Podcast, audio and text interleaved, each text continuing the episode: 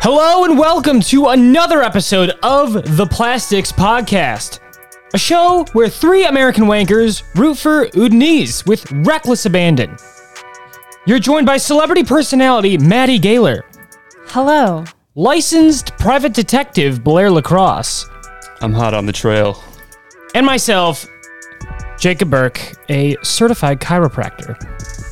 The Premier League returns after a week, and the schedule is already congesting. Manchester City and Arsenal cruise and look to be the teams to beat this season. Tottenham revives Son at the expense of Leicester City's corpse.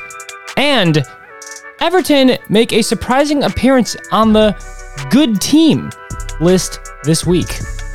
This, the last international break before the World Cup, your new FPL leaders, and a back to earth take on the Lions' prospects this season.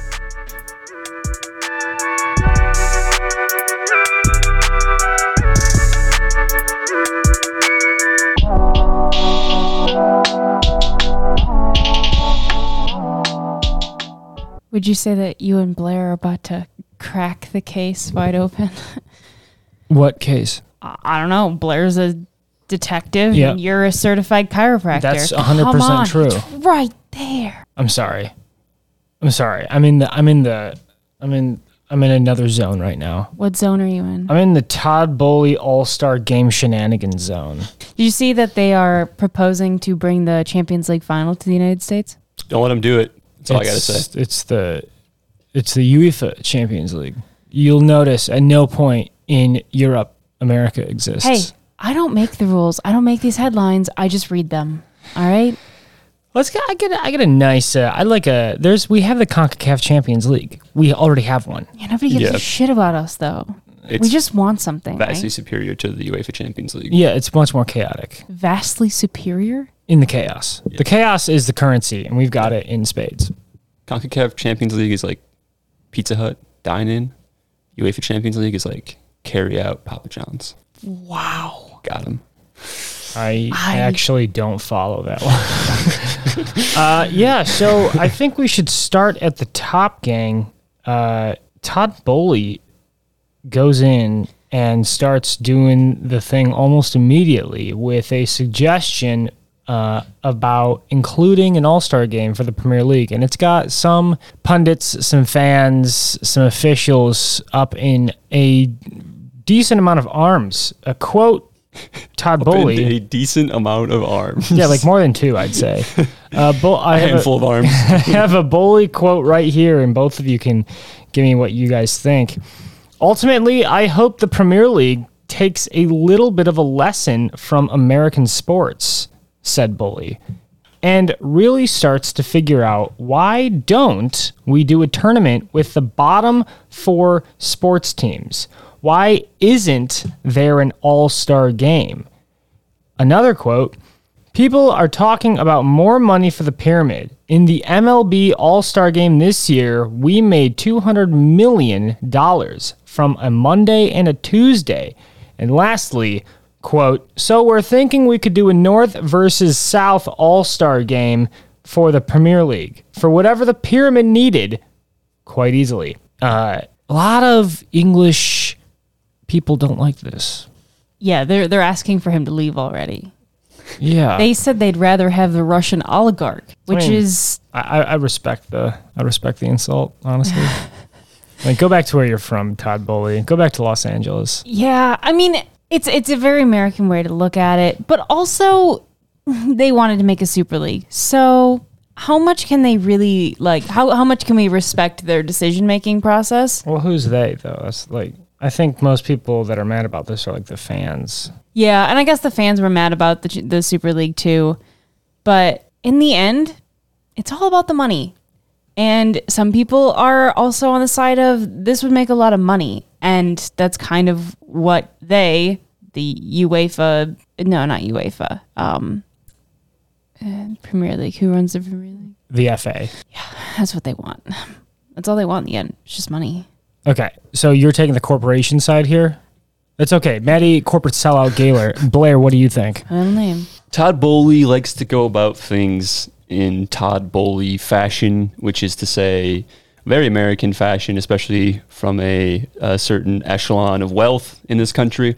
He uh, certainly has a lot of opinions that he's freely sharing uh, anywhere that he can, and I think that's ultimately what's this to me. This was ultimately what's rubbing people the wrong way the most. It's just kind of like this new guy coming in here and saying this is how things should be done, and he's got all these new ideas. But at the end of the day, I'm kind of like, I think an All Star game could be kind of fun. Uh, I don't think it has to be like a full tilt, you know, full scale, full field, 11 v 11 with pressing and tactics and all this stuff. It could just be like a fun thing, you know. The NBA All Star Game's pretty fun. They score 150 points. Nobody plays defense, and it's just kind of cool to see like Kyrie Irving throwing alley oops to to you know Giannis Antetokounmpo or something. And I think that there is something here that could be managed um, that would be really cool and really workable without sacrificing player welfare.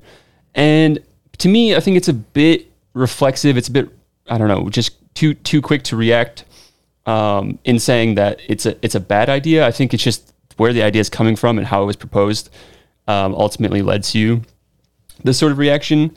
And yeah, I mean, I wouldn't mind seeing it. I don't think it has to be a north south thing. I think it could be a draft. That could be fun. It could be like a futsal tournament with you know each team sending their own group of you know five six players whatever it is um, and doing like a, a, a, tournament that way. You could do skills challenges. Like those are really fun to watch in the nba the nhl all-star games. Um, i think there's a, a, lot of opportunity here. There's tons of talent in the league. And yeah i mean it's a lot of money. Of course that's what Boehly wants but also it's a great way of putting this you know level of talent on display for the world. And i think that could be cool it the quote does kind of read like he's a couple beers in and he's just kind of shooting the shit with yes. other Premier League team owners. He's so like, here's what I'm thinking. You know, All Star game would be kind of cool. I mean, you know, look how much money we could make. I think this can't happen until the fixture congestion actually is dealt with. You can't yeah. you can't possibly squeeze an All Star game anywhere in the in the especially this year. But yeah, for sure. Once for sure. Uh, once we decide to collectively, as a universe, forget that the Carabao Cup exists, then we could perhaps think about putting in an All Star game. That's not a bad idea. I think people would be unhappy to hear that. Honestly. Yeah, I think there would yeah. be English fans to be unhappy to hear that. Well, I, I, there's I know there's minute differences with like the EFL Cup and the FA Cup, but yeah, I don't know. You have to start somewhere, and you have to start cutting off fixtures. And I think the FA Cup has a has more history. So you just got to take like you. I mean, maybe maybe don't eliminate an entire competition. Sure, that might be a bit extreme, but you have to either you have to you have to start somewhere. And there's international breaks. There are uh, there's there are 38 games in a season plus two domestic tournaments plus European soccer in international tournaments. So somewhere in there, something needs to be cut. And everyone is going to say something, no matter what, as to why that should be cut, something else should be cut. And I think the weakest link among there that the FA can actually deal with is the Carabao Cup, mm-hmm. personally. Yeah, I, I honestly, I think we're all in agreement here. We're all on the side of an All Star game. In theory, would be pretty cool. But think about the potential too for players who are outside of the like the presumptive Big Six. Yeah, um, who could get a shot. You know, think of like a, a Wilf Zaha or something. Um, who's been really fantastic this year, who could get a, you know an All Star nom- nomination or something like this. You know, he's a player who's not doesn't have European competition. Crystal Palace won't be favorites in the EFL Cup or the FA Cup. They might take it more seriously than some of these other teams, but that's not typically what uh, the fan the fans are going to assume about them and uh, their ability to win it. But yeah, you know that's a really really talented player. Not all the best players in the league are on you know a handful of teams, and so I think it would be like a nice you know recognition as well for a lot of the talent that exists outside of you know the big London clubs, the big Manchester clubs, Liverpool, and so on. And I don't know. I think I just think there's there's something that's workable there. It doesn't have to be, and it could be like a day thing, right? It can exactly. just be one day. It's like uh, you do a game, yeah. Then you do also like a five aside, yeah. And then you do like a like a futsal with like a mini soccer ball. Yes. You do some skills like a uh, Crossbar juggling, challenge. juggling challenge, Goalie wars. challenge, or like aesthetically cool tricks to do, and there's just arbitrary judges. That's like the same thing as the dunk contest. So it's Yeah. basically just like track and field day in elementary school with professional athletes who are really, really good at their jobs. Uh, yeah, I mean, Yeah. like, kind of, I guess. I mean, like, you just make these arbitrary, and like, oh, honestly, honestly though, we could just kind of slot in since we're dreaming here, goalie wars. You Yeah. just, you just Absolutely. put that there and let it, let people go, and you, you just make it like, I don't know, a three or a four hour thing, where some people will tune in. I assume most people won't. I think that's how most people treat like the All Star game. But it's it's it's cool on paper as long as the as long as it's done right. Yeah. I guess. Right? I think everyone would liked to see Cristiano Ronaldo go against like of all people who's a who's a big stocky guy that doesn't get a lot of playing time. Harry Maguire. Play him against his own team. Play, get- play against Harry Maguire for, in a crossbar challenge and have Harry Maguire win would be just the best thing. Well, I feel like these guys under no pressure, fully rested, would just Yeah. it would be awesome. They would just be fucking around. Yeah. It'd be amazing. You could just see Thiago pinging balls to like Yes. other Premier League players, just no problem. Yeah. Xhaka might actually hit something.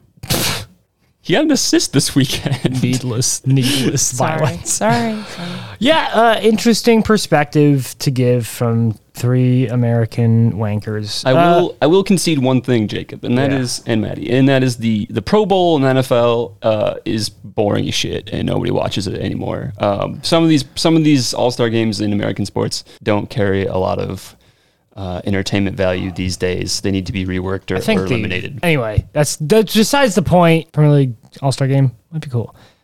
Number two on this preamble that we're going to take a five minutes for, literally. Uh, Welcome to Wrexham, the new docu series released by Ryan Reynolds and Rob McElhenney. Thank you. I forgot his name. And Rob McElhenney, uh, Ryan Reynolds, I don't think needs any introduction, but Rob McElhenney is the writer Poor and guy. one of the stars of Always Sunny in Philadelphia. I just, he's a little less popular. I don't know. Anyway, yeah, uh, he had approximately like 45 million less followers. yeah. Uh, but anyway, they, they bought a club. If you live under a rock, they bought a club in Wales called Wrexham, and now they're making a docu series trying to get it more money so they can promote it from the National League to uh, League Two. Uh, and we've watched the first five episodes, and uh, we're going to give our brief impressions. Uh, uh, Maddie, would you like to start? Good personality of a show. Um, I'm not invested in the club, but I guess I'm invested in the people. It there's a lot that they're trying to have people learn really quickly, including the sport of soccer.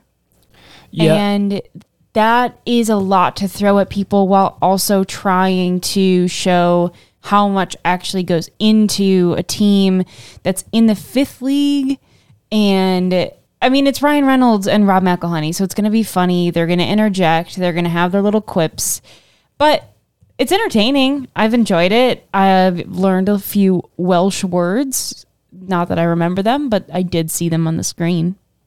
Yeah, they it uh the documentary series is definitely uh made with American or people or viewers in mind that don't really follow soccer Yes. because they really do make a point to explain everything they can. Yes. Well, Rob is literally learning the sport of soccer, and he was like, I "All don't- right, I personally I don't think he is, but they just want the appearance so like the audience feels some sort of like kinship. connection." Yeah. He Anyway, was like sitting on the couch, and he's like, "See, son, he got called back because he was offsides. Offsides means." And Yeah, it was yeah, like, yeah. all right, Blair, what, what, what what are your thoughts? I'm enjoying it. I feel like I'm getting. I, I'm not like going to say I'm a Wrexham fan, but like if a jersey shows up in the mail in the next few days, don't uh, ask me where that came from. I think like I am kind of like feeling like I'm rooting for them. Of course, I want them to get out of the league. You know, that's what the show is trying to make me feel. Um, and yeah, I mean, it's cool. It's cool to learn about the history. I think I think it's almost like a very interesting way of getting getting introducing the sport to people, right? Because we're not talking about a huge storied club that they're buying. We're talking about you know Wrexham AFC, which does have a, a, a interesting history for sure. But you know, when you talk about the spirit of the footballing pyramid um, in England, and you know the you know competitive spirit and the competition, all that. You know, buying a team that's like basically at the bottom of the pyramid, um, and trying to introduce soccer to people through through that, I think is very interesting. Because it's not like through like winning and success and like having all these like phenomenal players. It's through like, hey, like this is a, a you know community staple. People you know flock here on the weekends to spend time there with their families. It's a big part of you know Wrexham in, in Wales, and um, you know we're trying to rebuild something that has been languishing for a long time. And of course, there's also added benefits of when if they do succeed, they will make a lot of money. Yeah. So, the one thing I don't really like about it is that I feel like Ryan Reynolds is incapable of turning his personality off, and to me, it's just kind of like, is, is this is this how you always are, or like how much of this is like just more of Ryan Reynolds on screen? Um, to me, that just like I don't know, I, I get kind of annoyed with people like that, Jason Bateman and all those guys, like they just kind of like do the same thing all the time. And I feel like that would be exhausting if I was that person. But I do find like the rapport like genuinely like really fine, and uh, I like the show, like how it's been set up so far. It's Okay, question though. Did you actually buy a Wrexham jersey? No, I didn't. Okay. uh, yeah, I, I agree. I think I said it yesterday, but I, th- I I thought this to me made me think more and more that Ryan Reynolds is very Hollywood. Yeah, yeah. He's got that like vibe where he's like very agreeable, but you don't always find it like authentic. Exactly. It feels very much like constructed. It's an affect for sure. yeah, sure. like yeah. this is something I've designed in order to get far in life. Yeah. which he has done very well. Yeah. So Yeah, I can't- mean, I can't can't blame blame him for being a multimillionaire that now owns an entire you know soccer team. Yeah. uh, I do like I do like the angle that it is in Wales and not in England. Yes. And I think that gives like a whole new twist to it that you don't normally see with soccer documentaries. Yes. Um, to a very, very, very lesser degree in terms of where the team is. Sunderland Till I Die is kind of a similar documentary series. It just, it shows the humanitarian aspect, though the team is much further. They um, in season one they were in the championship, which is uh, you know there's four leagues of separation there. So Yeah. yeah. Uh, anyway, I uh, but it's good. I just don't like that it's on Hulu because commercials. So anyway, uh, dude, who they got us so bad yesterday night. that we thought like Jacob was like, I think the episode is over, and we're like, well, there's this commercial, and then at the end of the commercial, it's just the credits. we were just sitting there like, d- Yeah, dumbfounded. Matt, Maddie was going to bed. I'm like, Maddie, come back. There's still more. And then we Or, yeah, it was I Matt, it was Maddie. Yeah, sorry. It felt pretty wrapped up. Yeah, there yeah. were the closing statements. Everybody felt pretty, you know, yeah. end of episode y. They- So I sat back down, roll credits. Yeah. those those bastards. God, you sons of bitches. All right, let's actually break into some real good rough and tumble soccer. All right.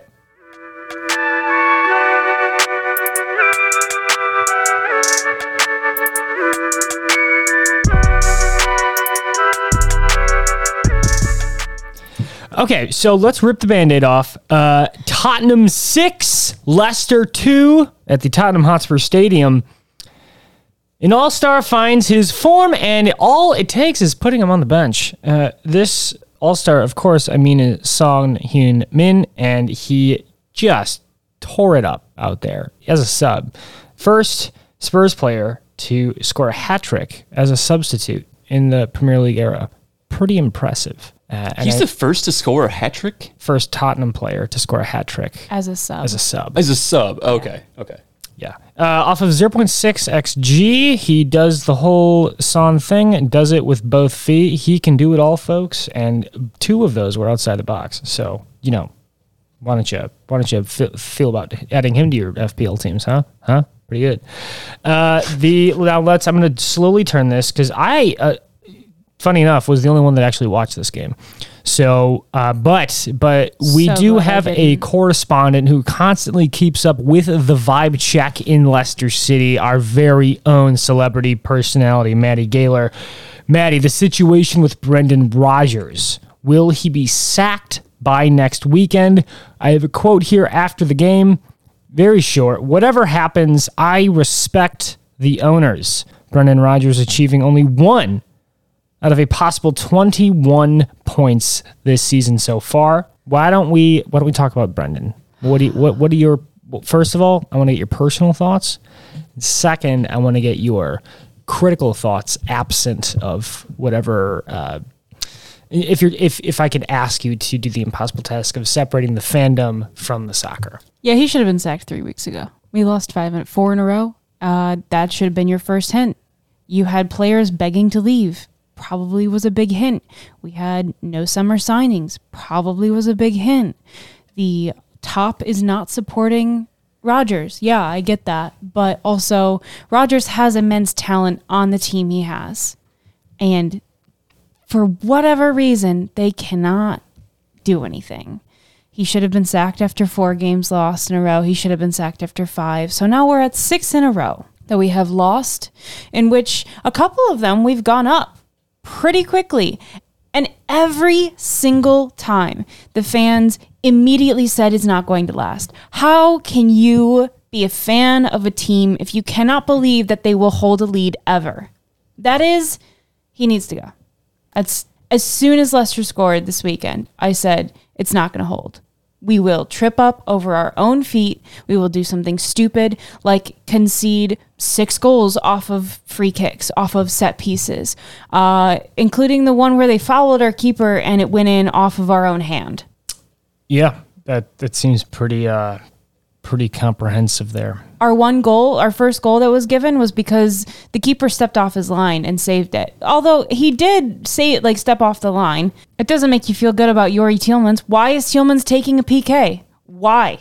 There are so many other people on the field. He does not have a great track record. Why is Tielemans taking a PK? Why is Dewsbury Hall crying on the bench after the game? Mm. And why is James Maddison look like he's about to cry during post match conferences? And Brendan Rodgers is over here like, yeah, you know, you saw us in the first half. We looked really good, didn't we? Yeah, but we also saw you in the second half, buddy. You looked really fucking bad.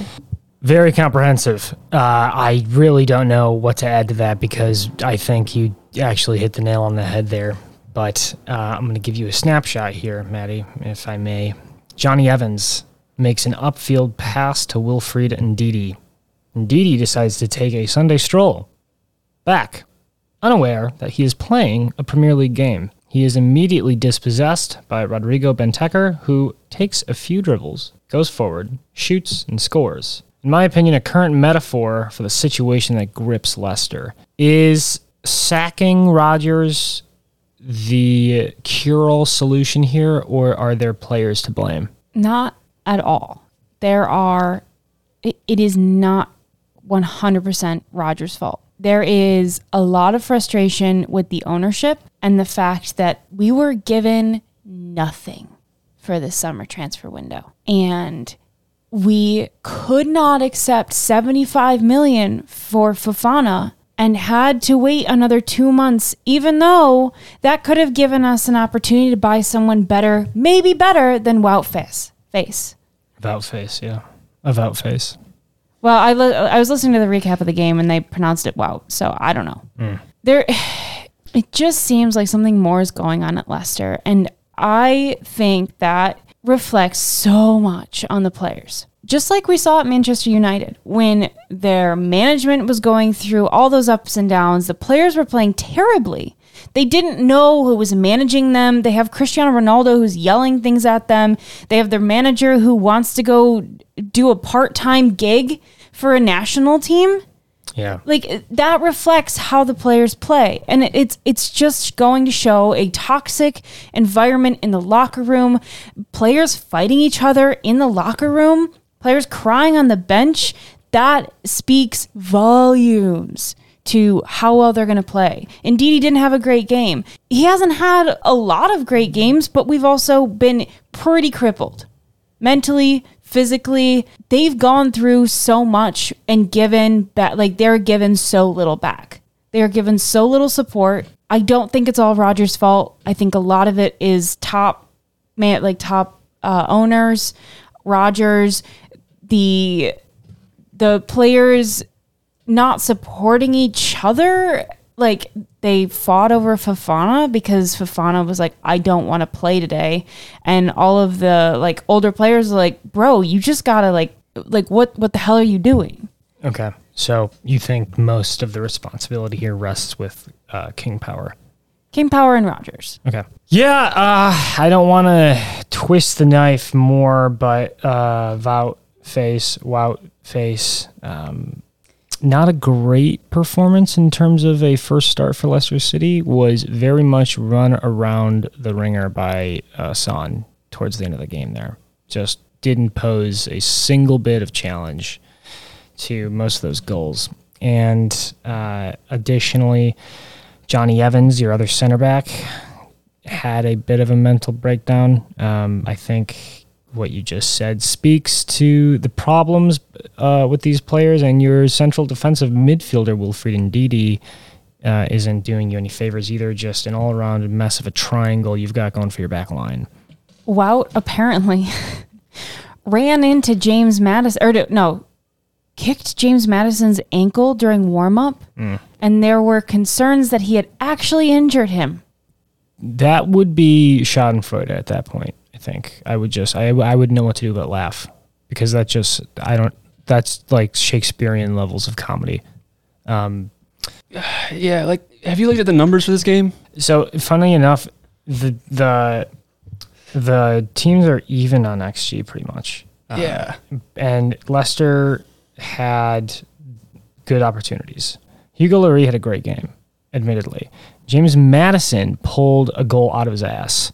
It was a nice goal. It was a really like that shot was crazy. That's an understatement. That that was I. He shouldn't. He, like no under. There wasn't. He shouldn't even been a thought to attempt that. yeah, it was a weird one. But uh, Tottenham were clinical, and I think uh, I think at some point though I'm going to side with Maddie to say Leicester got unlucky so many times in a row begs to question whether or not it's luck at this point or if there's something uh, wrong on like a fundamental level with these players.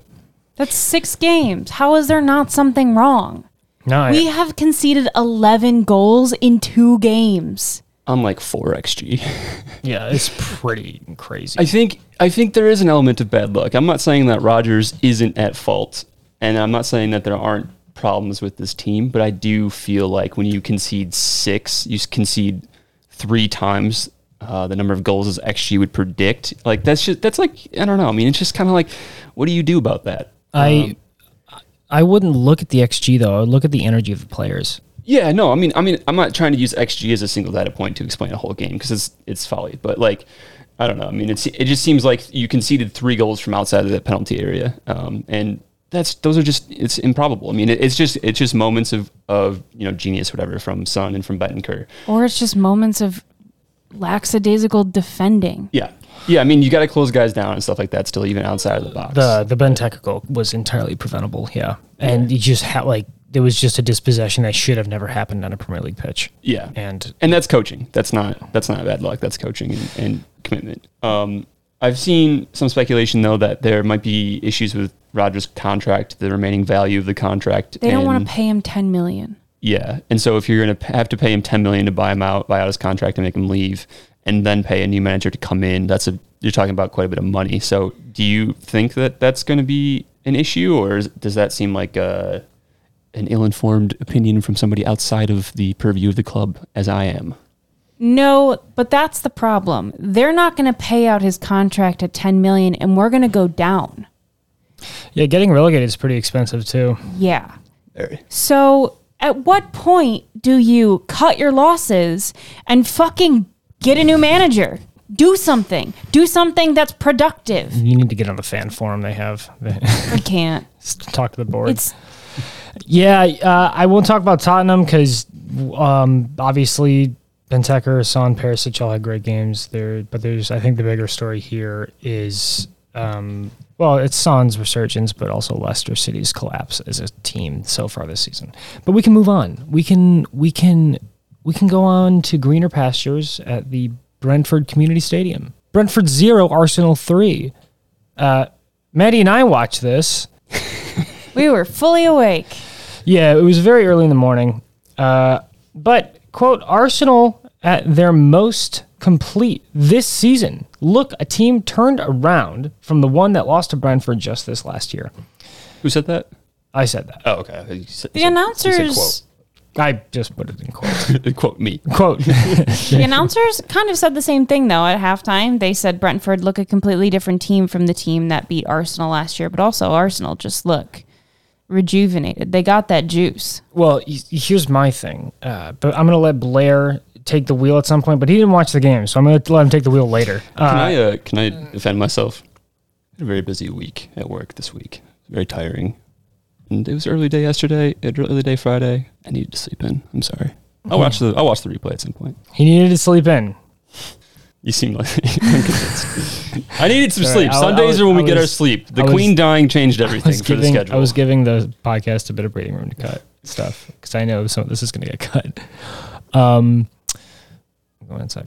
Anyway, no, Maddie, I was going to say that I think Brentford actually are a better team this year than last year, Yes. but Arsenal are the the di- difference between last year Arsenal and this year Arsenal is a whole ass team. Yeah.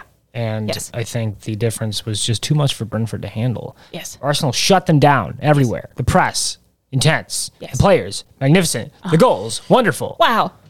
They will get first place this year. Mark my words. Oh. In fact, I tempt the universe. I dare it. You'd owe me a hundred dollars. I'm gonna start putting hexes on Liverpool, Jacob. I, we, I have these powers too. Blair, the Liverpool hexes hexed are already themselves. Say, upon so far, I haven't had to, but I will in the future. Uh, to note, Vieira looking well adjusted and capping it with a beautiful goal. Transition, Blair. What do you think of Vieira so far? Pretty impressed with him and how he's been able to maintain his form despite being into his mid 40s at this point. Uh, he's really impressive guy, one of the best ever to ever do it. Oh, on my bad, the player. The player Vieira.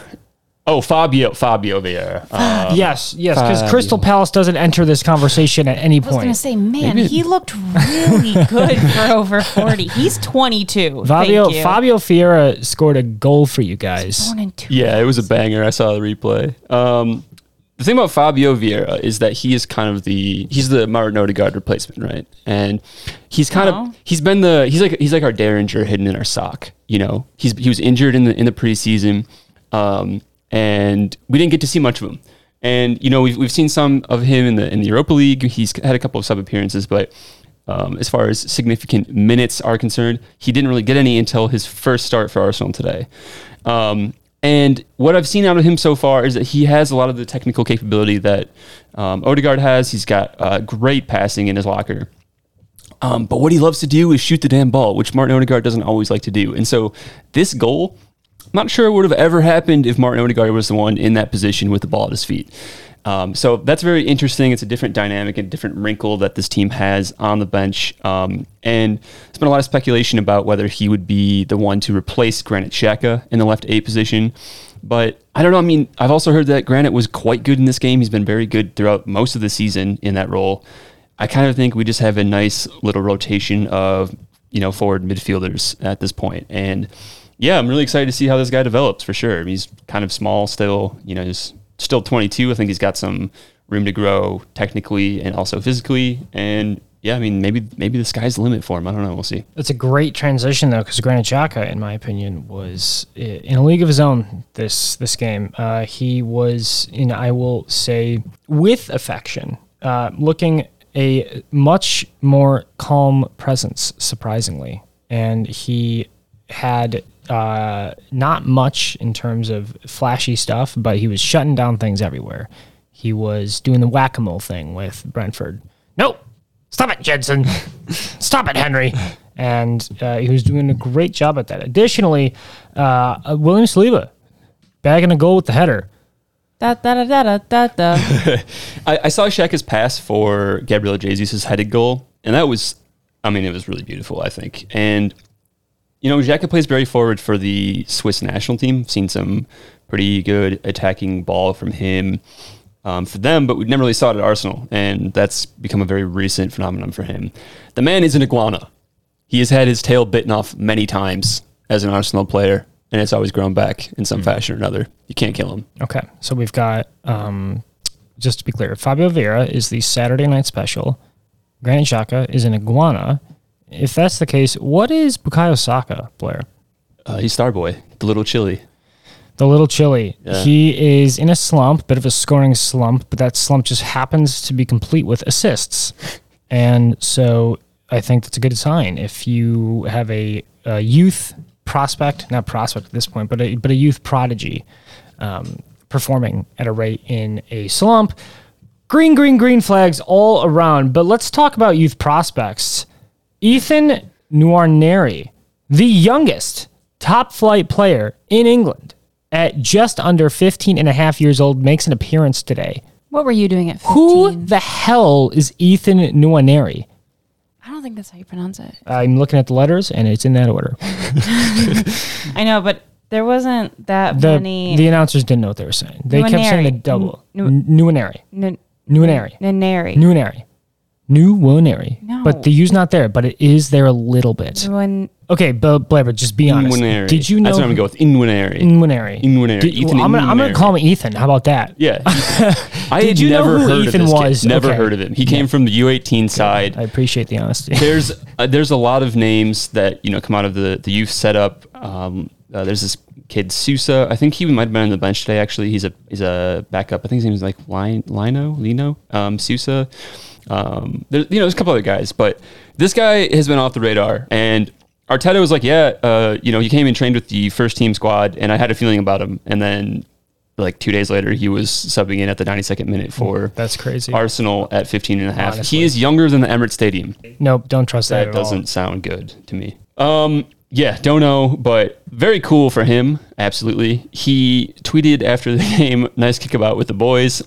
The guys still very much have not forgotten about the Ivan Toney tweet. That is quite clear. There are multiple multiple uh, editions of that tweet from the squad today. Yeah, I mean, if you're Ivan Toney, you have to know that would bite you in the ass at some point. Yeah. And I think the narrative about losing at Brentford last year is an interesting one because I think we'll probably, as long as Brentford remain in the Premier League, we'll hear about that loss um, to them just in perpetuity. It's really stuck to, to this Arsenal team.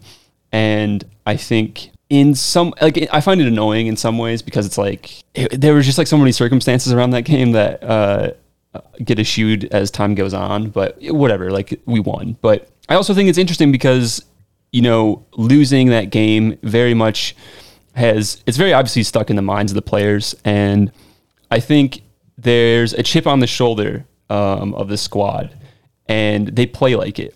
And I really like that about them. Um, they have a, a drive and a determination.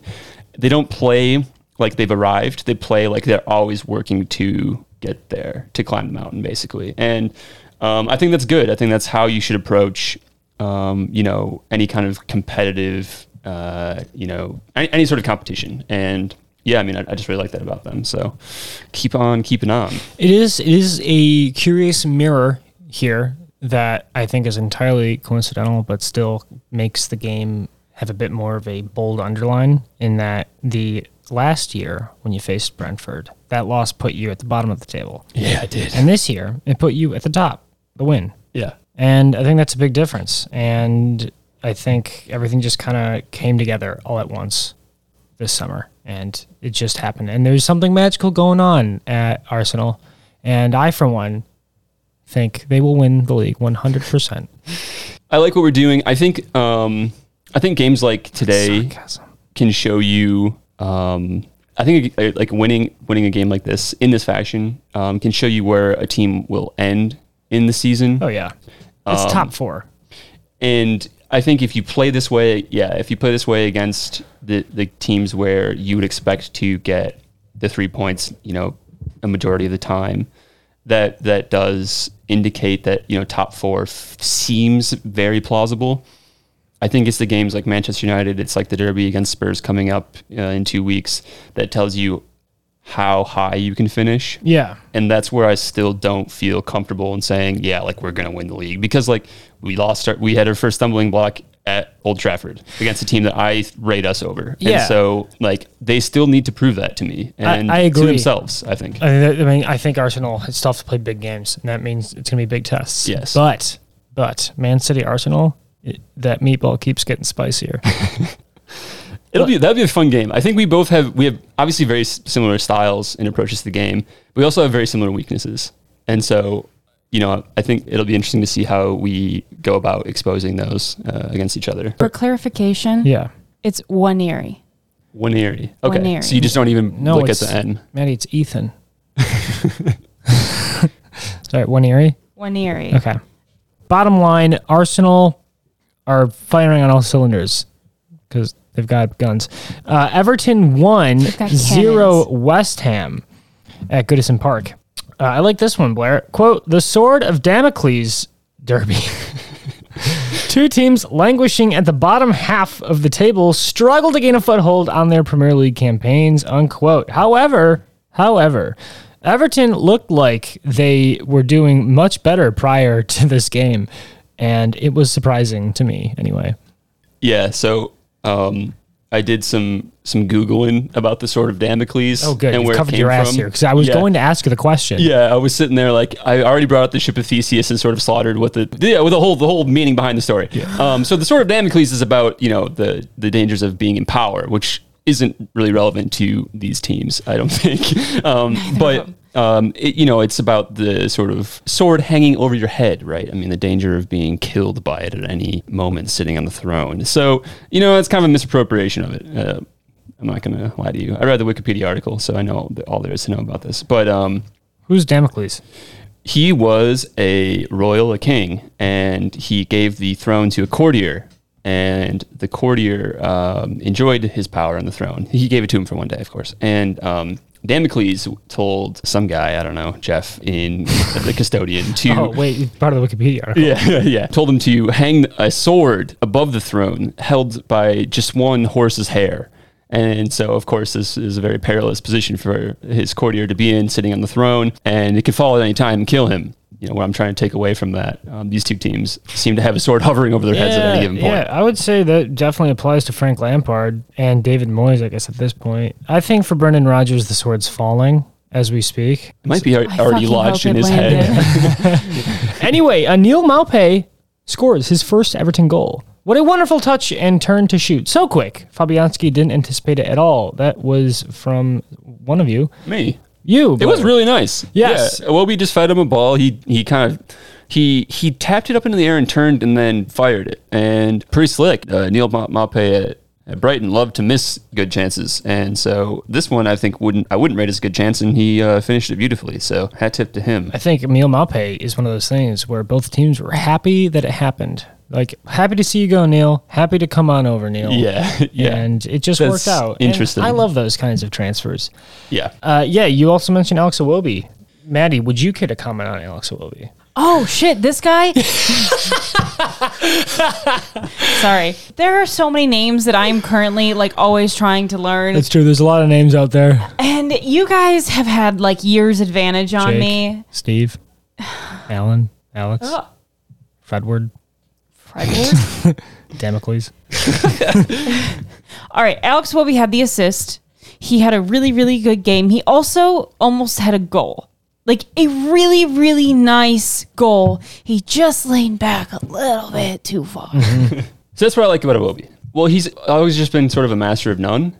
He's had a bunch of useful skills, but not been able to kind of put them together into a sort of coherent position on the field. And so I think the difficulty with Iwobi at both Arsenal and now at Everton is that nobody's really been sure where to play him on the wing, more forward positions, you know, in the midfield. And I think he's starting to look quite good in this role. He progresses the ball nicely, like Maddie said. He had a number of passes into the final third. He had the assist. I, I wouldn't really say that was like a gorgeous assist by any means. He just kind of slid the ball forward to Mope, who did most of the work, but he had an assist. I mean, you can't take it away from him. He just kind of links play really well. That bodes well for Everton because what they really needed was to, I think, resolve this midfield, which was quite a bit of a mess last year with Allan and Doucouré and so on. Those guys just never meshed into anything, and I think that's what led to them having all sorts of trouble.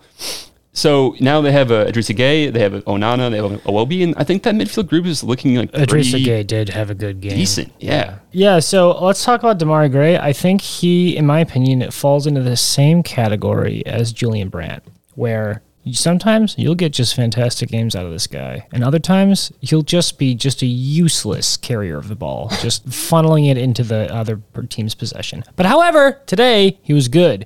To me, Demarai Gray and Anthony Gordon combined for the brothers two. The threats on the wing, a one, a two, a shoo. That's them running. Thoughts? Poetic? that was a lot.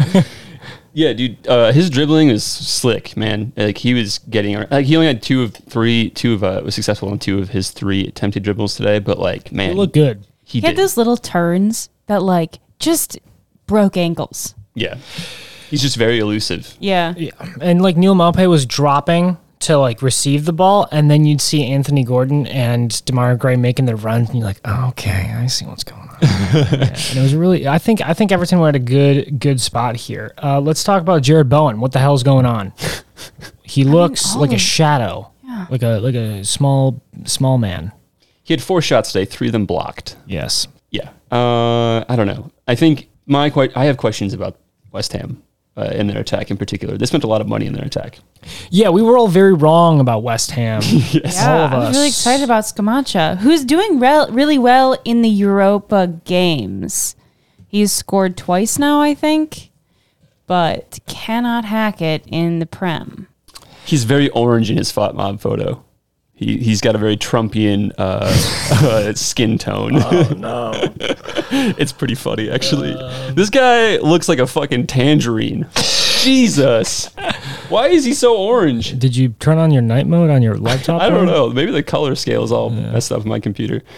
Um, yeah, I think it, for a team that spent so much money on their for their attack with Paqueta and Scamacca in particular this summer, like where are the goals coming from? I feel like they've had a streak of bad luck. They hit the woodwork twice in this game, but like they have three goals this season. Antonio is missing the part in his season arc where he starts off good Yes, and then he ends up tailing off. So maybe it's going to be a reverse thing this year. I don't know. I think that's the idea with Scamacca, though, right? That was the idea, Yeah. but now now we have to go back to basics. Okay. Now the whole thing's out the window. uh, okay. Well, that's that's enough. We're we're gonna do one more game. So do you guys want to do Wolves Man City or Newcastle Bournemouth? Um, I want to do Newcastle Bournemouth, but we have to mention Nathan Collins and Okay. his just impeccable uh, flying kick that He was shocked he got a red. he tried to kill Jack Grealish. He did. in broad daylight. Yeah. Attempted murder. At Molineux Stadium, Wolves zero, Man City three. Yes. Sorry. Uh, Nathan Collins tried to kill Jack Grealish. Continue. Sorry, I had to preface that. Yes, thank you, Jacob. We always get too ahead of ourselves. I get very excited about these things. I can't wait to start talking about them because Nathan Collins genuinely tried to kill a man That's on the because you're a pitch. licensed private detective, Blair. That's there's a whole there's a whole thing and see how they how they run where Saoirse Ronan's character keeps uh, getting ahead of herself and jumping to conclusions, and I feel like I've just embodied that. in Yes. this Oh, is that why? Yeah. Oh, And you were the celebrity personality from the movie. I sorry, I didn't watch the movie. You know, if I was the lost. chiropractors aren't in the movie, so Oh, I don't know okay. where that came from, but it felt right. dentistry is? It's a big part of it. What do you give that karate kick rating? I, I guess it depends. Like if you're trying to, I think it depends on what your intent, intent with the karate kick is, right? If you're trying to disarm or disable your foe, he wasn't successful. Grealish played on. Well, if, if, his attempt was to get a red card, 10 out of 10. then he was ten out of ten. Uh, okay, so Nathan Collins tries to kill Jack Grealish. Uh, Erling Haaland continues on doing his. Other observation from this game: Ryan Aït-Nouri uh, was at fault, or partly at fault, for both um, of KDB's assists um, on the day. They overloaded the right side. Aït-Nouri basically wasn't sure who to deal with, and KDB was left to get forward and send in nice crosses into the box, which Grealish and uh, Foden both finished. And yeah, just really never figured that whole thing out. Left back, left wing back, Aït-Nouri for Wolves, Blair. Uh, you seem to have something out for this guy. I have yet to hear you say one positive thing about him. Yeah. What's your issue? Um, well, he didn't do well today. I think he's a decent player. He's a decent progressor of the ball, but he, defensively, he just needs a bit of work. Going And, forward? uh, up. Blair just doesn't like him, Going back? and he hates Thumbs him, down. and he wants him the worst for him. So that's sort of. Damocles hangs over Ryan Transition to Newcastle one, Bournemouth one at Tyneside. Uh, a game where both teams execute their game plans quite well. You both have a minute and a half to go through this entire thing. Go. I was shocked. I thought Newcastle were going to blow them out of the water. Honestly, yeah, I mean, I was looking forward to this a little bit actually because you know my boy uh, Alan St. Maximin uh, f- uh, plays for Newcastle, obviously, but he was injured. So Ryan Fraser, the old cherry himself, tries to exact his revenge on his former club. Is he your boy? Alan St. Maximin. Yeah. Yeah, man, we were just texting like, Oh, my bad. My bad. My bad, dude. My bad. Yeah, no, I, I basically expected Newcastle to win this one quite comfortably. They, you know, I mean, the game basically uh, unfolded how you'd expect. Bournemouth were in a low block. They were quite composed, I'd say, uh, defending. They, you know, didn't really give up a lot of good chances to Newcastle, but they also looked quite good on the counter. Philip Billing, Ryan Christie in particular, Dominic Solanke to a degree as well. But Billing was really, really impressive. Um, I thought he was probably the best player on the pitch th- this game. So yeah, it was a lot of you know Newcastle having possession, trying to unpick the lock uh, of Bournemouth's defense and Bournemouth trying to hit them on the counter. And I think both teams generally had some success in executing those plans. So I think the the one one at the end of the day is like kind of fair. I don't know. The Newcastle's only goal came from Alexander Isak's really brilliant uh, penalty. Very clinical. Yeah, I mean he placed that just beautifully and smashed it too. It was if he, if, uh, if Neto had guessed correctly, he still would not have gotten to it.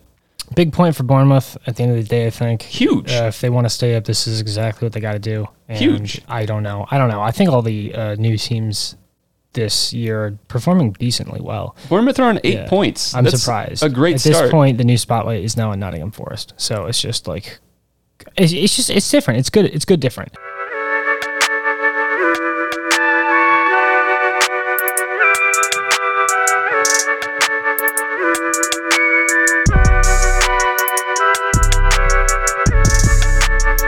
Okay, okay, okay, okay. Now we're all done with the dumb stuff. Now for the cool part. The part we really, honestly, we're looking forward to because who cares about the Premier League? What we care about are international games. And more importantly, international games involving the United States of America. The international break is here for two games, a two game special only. Shoots and Letters cage match between Japan and the United States, and a game of hide and seek, surprisingly, with Saudi Arabia and the United States. Uh, Japan will be played in Dusseldorf at the Dusseldorf Arena, and against Saudi Arabia, the United States will be playing in Murcia, Spain, at the Estadio Nueva Condomina. So, Greg Berhalter announced squads, and lest I remind you two, not that you need reminding, but this is the last international break before the World Cup. This is it. What? This is the final hour, the final countdown, last chance to save the world. And Greg Berhalter has called up Ethan Horvath, Sean Johnson, and Matt Turner for goalkeeper. For That's defense, we're seeing Reggie Cannon, Cameron Carter Vickers, Serginho Dest, Aaron Long, Chris Richards, Joe Scally, Sam Vines, DeAndre Yedlin, and, of course, Maddie's boy, Walker Zimmerman. My man, excuse you. In the midfield, we have Kellen Acosta, Tyler Adams, Luca De La Torre, Weston McKennie, Yunus Musah, and the people's choice, Malik Tillman. And for Been balling, dude. and for forwards, of course, Peter Parker, Paul Arriola, Jesus Ferreira, Jordan Morris, Ricardo Pepi, Christian Pulisic, Gio Reyna, and Josh Sargent. Of course, Peter Parker being Brenden Aaronson, if for those who are not clear. Uh, if you shoot a web at the ball, is it a handball? No. Only if they catch you. So like Mad- Maradona. I was called him Madonna. Mr. Madonna. yes, uh, I think you'll notice notable absentee Jordan Pefok, Union Berlin star. Oh no, let's The, go. the first place in the Bu- Bundesliga who scored By this a weekend? Huge distance, four Yeah, points or whatever. God. Come on. Yeah, so give me your thoughts on that. Why do you think that these are the correct? No. Do you hang on? Do you think these are the correct strikers Greg has pulled up, or would you have maybe chosen some other people? Yes.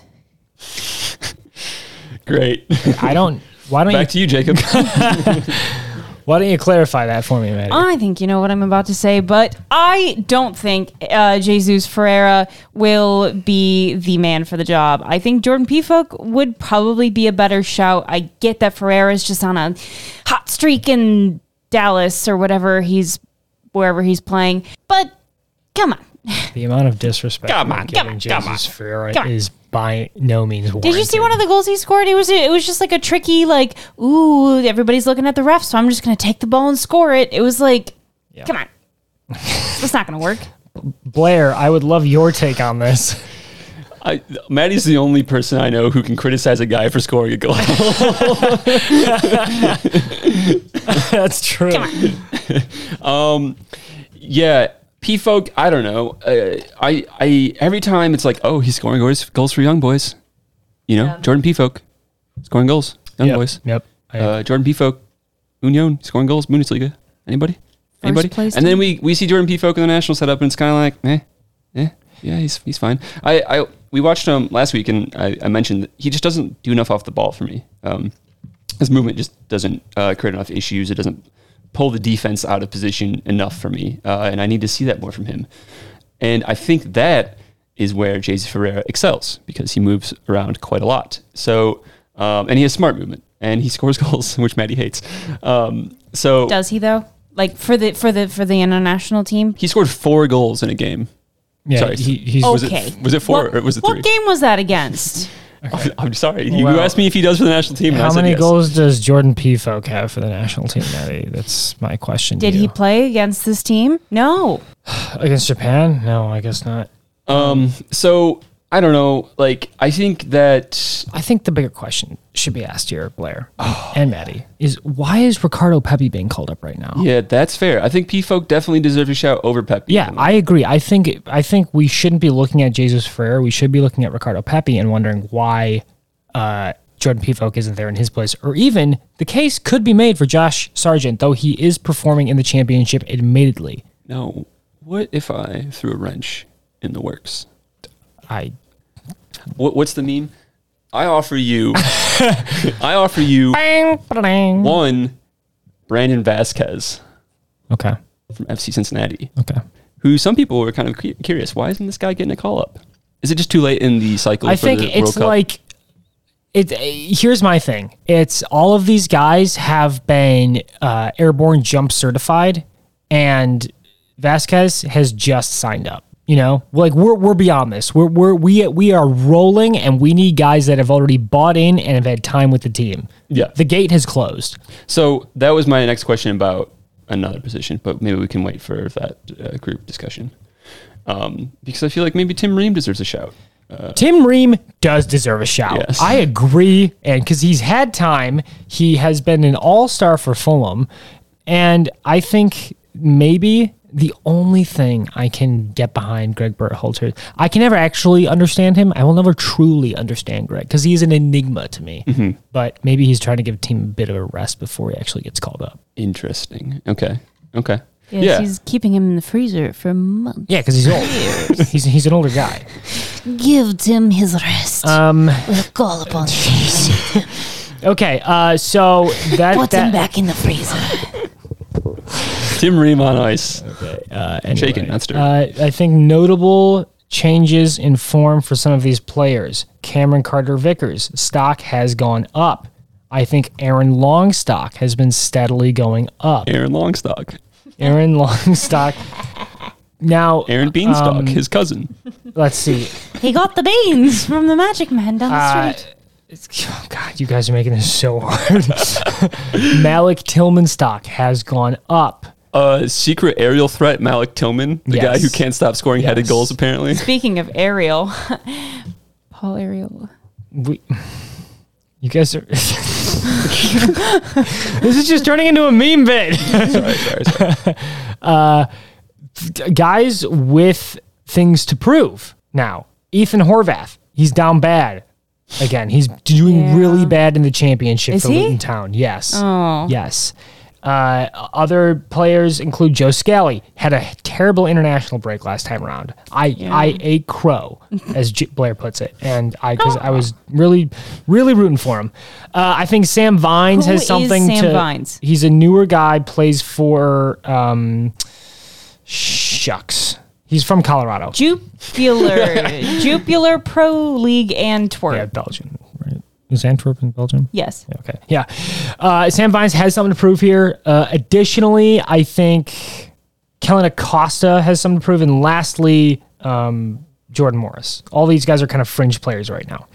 So tho- I- those are the performances I think we need to critically analyze if we're to see whether or not they are staying for when the World Cup actually does come. I would wager that one more player has something to prove, oh. although not necessarily to this team alone, but more just to everyone else. I think Christian, Christian Pulisic, Pulisic. has so much to prove this break because he has just been riding the bench, Tuchel's gone. He's like, hey, Graham, let me show you what I can do outside of your team. Yeah. And then bring that back and, you know, wave the wand and put me back on the pitch, coach. Yeah, he's well. I think he's definitely going to use this break as an outlet for frustration. so we might see him see go it. all out. Yeah, I wanna see it. Which well, it's a little scary because that means uh, it, he's like injury FC. You know, might come back to haunt him. So I don't know. I think I think I, I like a calm and collected Christian Pulisic that knows when to strike. I think the chaotic nature is reserved exclusively for Tyler Adams. Should we be concerned that um, Graham Potter has not used, didn't use Christian Pulisic against Salzburg at all? This is uh, another manager who's now taking a look at him and uh, has decided to not use his services on the pitch. I mean, he, he probably just said, "Oh, this was the starting eleven. Let's just see how you guys do." Yeah. Yeah. It's one I game. I think it's a bit of an overreaction to say that. Yeah, how Yeah. dare? But Yeah. I just Take that to, back to right now. toss it out there and see what. Okay, so um, sorry, Japan USA. Give me a starting lineup, uh, Blair, please. Uh, Matt Turner in goal. Nice. Good choice. All right. Take your time. Your starting. Yeah, lineup. that's that's better. That's better. okay. My starting 11, Matt Turner. He needs game time. He hasn't played much for Arsenal. He played the Europa League game. Looked all right. He had some moments. Um, so, yeah, I think we'll see Dest. He's been injured. We haven't seen him in the side in a bit of time now. I don't know if he's getting minutes from Milan. I honestly have not tracked that very closely yet. At center back, I think we're probably I think we're probably going to stick see um, our like sort of first choice options at center back. So I'm going to go with Walker Zimmerman. Um, and I'm going to stick with Long, I guess Aaron Long. Okay. I I'm very curious about uh very curious about Richards as a fullback and how we play in particular. So I'm going to pick him at right back. Um, in the midfield, the team that I want to see is you know Adams, McKennie, Musah. I would be curious about Tillman though, and who he slots in over. I'm not sure, but I'm going to stick with Adams, McKennie, and Musah for now. And then in the forward line, I want to see more for Jay-Z Ferreira. I think he's been, you know, the number nine du jour, but like we've swapped and changed this position so many times. I just want to see somebody claim it once and for all. And I think this is his chance. Aaronson has been great. He's been good. He's been good for for Leeds. He's had some great moments. Yeah, and Pulisic needs the minutes. So a couple of games probably couldn't hurt. So yeah, let's go with that. Okay. So what I'm hearing from you is Turner, Dest, Zimmerman, Long, Richards, Adams, McKennie, Musah, Aaronson, uh, Ferreira, and Pulisic. Yes. Maddie. My team. Yes. Uh, starts at the back with also Matt Turner. Uh, at the back line, I would go with Walker Zimmerman, of course, Cameron Carter Vickers, Dest, and Richards, Okay. Adams, McKennie, Tillman, Aaronson, Pulisic, Reyna. Interesting. I love the Malik Tillman subscription. Over Yunus Musah, that's a jump. But I think This Malik is Tillman is game. definitely making a case for himself. Yeah. Yes. I think that if you play Serginho Dest, you have to play a more defensive option on his opposite side. Yes. It is required. Yes. And so I think Richards is a great choice for that. However, I think DeAndre Yedlin has a very tenacious quality in which he will actively pursue opponents and make them pay later on in the game for things they do earlier in the game. And I think that's a great, great, great thing to have. Like he will be very, very mean. And I want my defensive players mean. So I think I would take Yedlin over Richards because between him and Adams, they can uh, they can be dirty, and I like that. And so I think it'll be Dest, Zimmerman, Richards, Yedlin.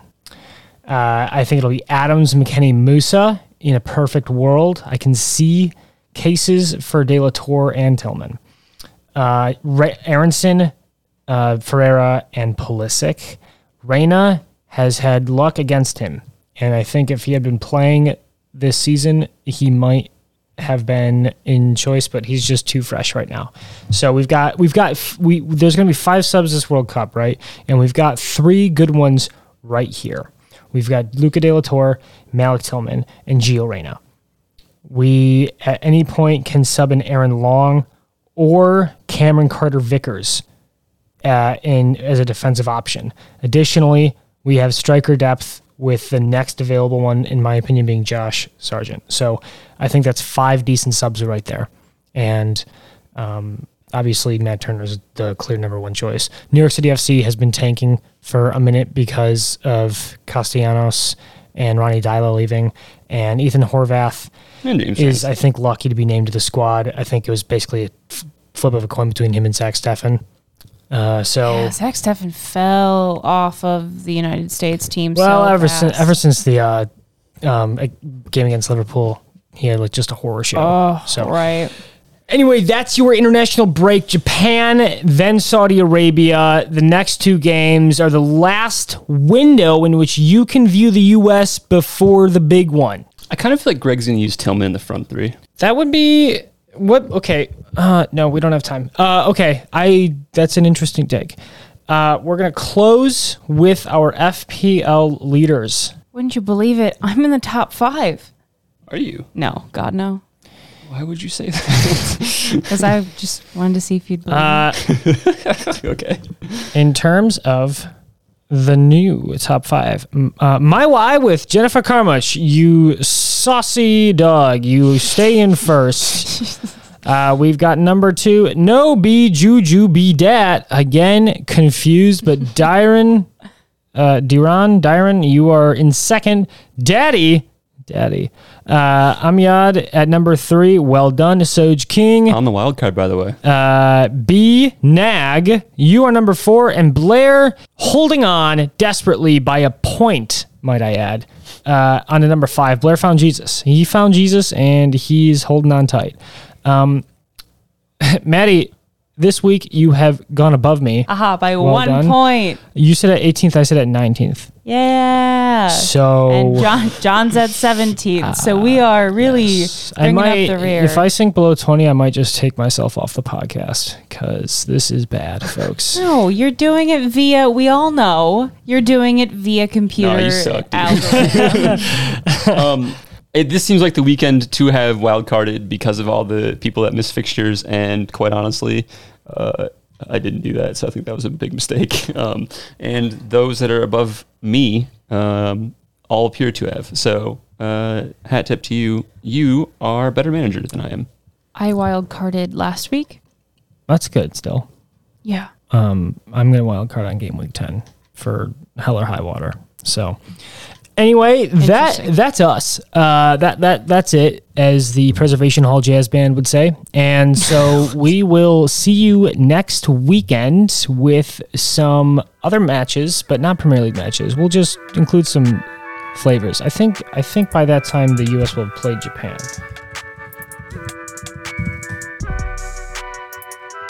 Really It's September getting through this. 23rd. So yeah, they play Friday.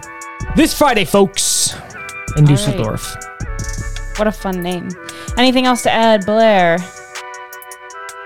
Uh, Tobin Heath, get well soon. What happened? She's very injured at the moment. Like what? What's very injured? Um, I didn't see the exact injury, A but I know broken she has a long-term injury with an, a knee injury. Uh, she's out for the season. Oh yeah, and uh, best wishes to Marco Reus as well. Oh yeah. Yes, yes. And our kickball team oh, because we won in the last inning with one oh w- w- we were down by one and we won with two. So, yes. Our kickball team uh, already love uh, everything about it. I will die on the field for this team on the on the concrete. Um, Wow. That is my promise It's played to on you all. concrete. Yeah. Um, so big ups to everybody. I'm looking forward to a great season. We're gonna lift the Stanley Cup at the end of the year. This isn't a time to promote your intramural leagues. All right, Have a good uh, week. folks. It's been real. Cheers.